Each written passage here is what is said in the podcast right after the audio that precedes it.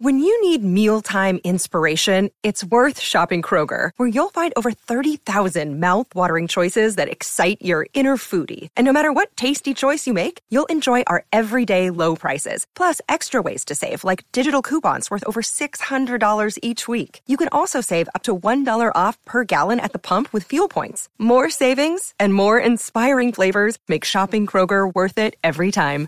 Kroger, fresh for everyone. Fuel restrictions apply. Hey everyone, welcome to Real Vision Crypto. Enjoy today's show. Welcome to Real Vision. My name is Santiago Velez, co-founder of Block Digital, and I'm excited to bring to you today our guest Pavel Bains. He is the CEO of Blue Cell. Welcome. Hey Santiago, thanks for uh, having me here. I'm looking forward to this interview with Real Vision. Yeah, so you know, as you know, I'm sure you've seen uh, many of our interviews. We like to do deep dive, long form kind of conversations on on projects that we think are are interesting and have a, a potential impact on the industry. So, uh, before we get into what you guys are working on at Bluzelle, I'd love to hear about you yourself, uh, your journey, how you got into blockchain, and then eventually how you got to forming Bluzelle. Oh yeah, I uh, love talking about this. So my background is actually from video game space it'll be funny as we talk about this later on how everything comes full circle. But yeah, I was in the video game space. Uh, I used to run video game studios like for Disney Interactive when they used to have internal studios. So I was managing a bunch of them, um, and then also in independent studios because uh, I'm from Vancouver originally. So now I live in Singapore. But Vancouver is a hotbed for video games, and um, so running studios, I'd work with Electronic Arts, Activision, Nintendo. So name name them all, and I always did either running the studio or biz dev, licensing, and even sometimes uh, mergers and acquisitions.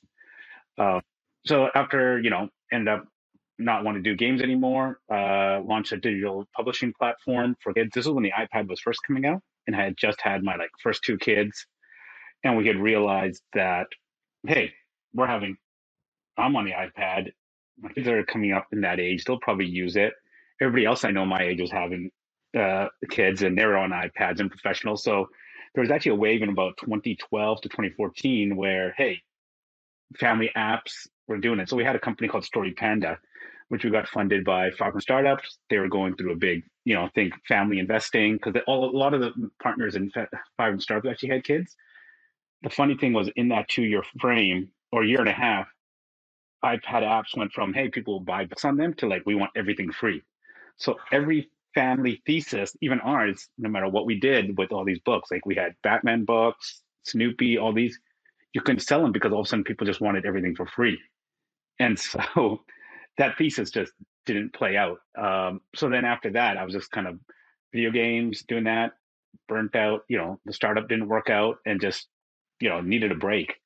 Um, and during that time, was saying, you know, discovered Bitcoin, blockchain, went down the rabbit hole, and then uh, met my partner, the co-founder uh, Neeraj in Bluzelle, and we just started Bluzelle as kind of a project of doing work in the blockchain space, kind of like most others, like just trying to figure things out. Like we do some development work here, consulting here, and then took us to about like 2017 when we we kind of you know formed Bluzelle and what the current state was like decentralized storage.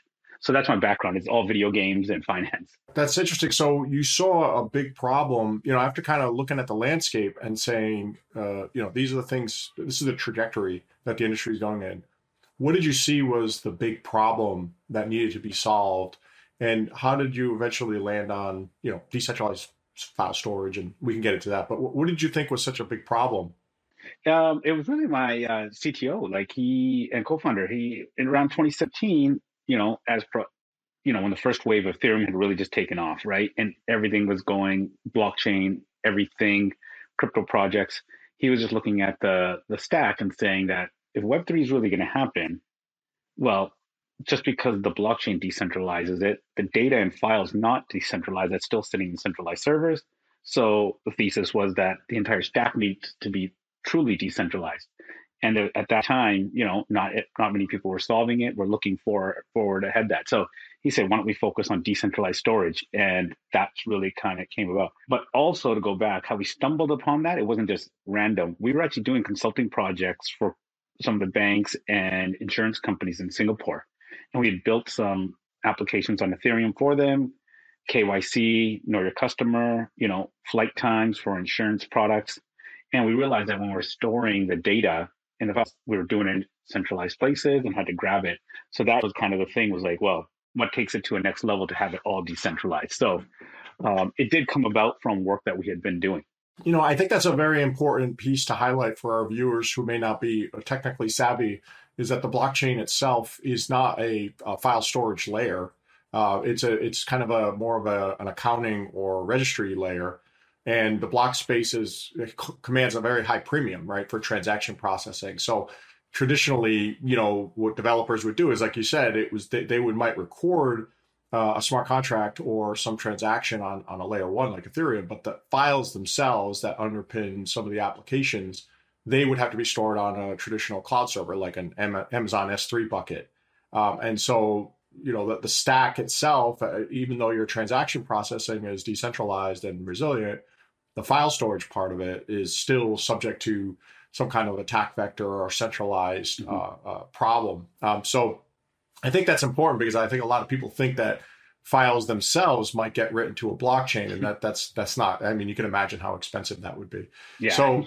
T- tell us a little bit about um, how Bluzelle uh, attacked the problem, and maybe if you can um, talk a little bit about the difference between file storage and data storage, and is there a, a, a distinction there to be made, and how Bluzelle might have approached that as opposed to maybe some other decentralized file storage applications? I mean, early on, it was um, uh, we focused on data storage to be a database, uh, but over time to now, we realized that you had to be just storage in general. And if you got a storage system, then you can do files at the same time efficiently as well as data. It seemed like everybody, the more the bigger need was towards files. So um, initially, what I mean, the concept was that hey, if you have a bunch of decentralized nodes running, each one could file whether it's data or files, they'll be stored on there. You use a consensus algorithm that will say that, hey, that file is actually sitting there, and the entire network decides it.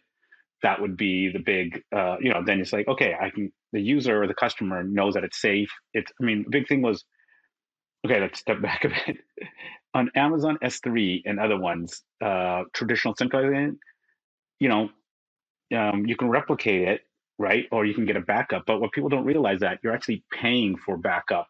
And the more you want to back it up, you got to pay more. And then depending on where the location is, you got to pay more or whatnot.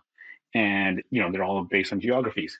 So a thesis was that, hey, using a decentralized storage network, two things are getting solved uh, redundant, redundancy and reliability. So, redundancy meaning that you store it once, it'll be stored on many nodes at the same time and backed up. So you can, no matter if one node goes down or not, they're available everywhere else. Uh, redundancy meant that, so even Amazon, we've seen it. Like if a geo, is one area of Amazon goes down, uh, AWS, you might not get your files or what, you have to wait till servers come up. So the redundancy was based on if you have a decentralized network, well, even if a bunch of files go down or a geography, an area, because everything's scattered everywhere, randomized, your files, as long as it's available on one and it's it should still be there.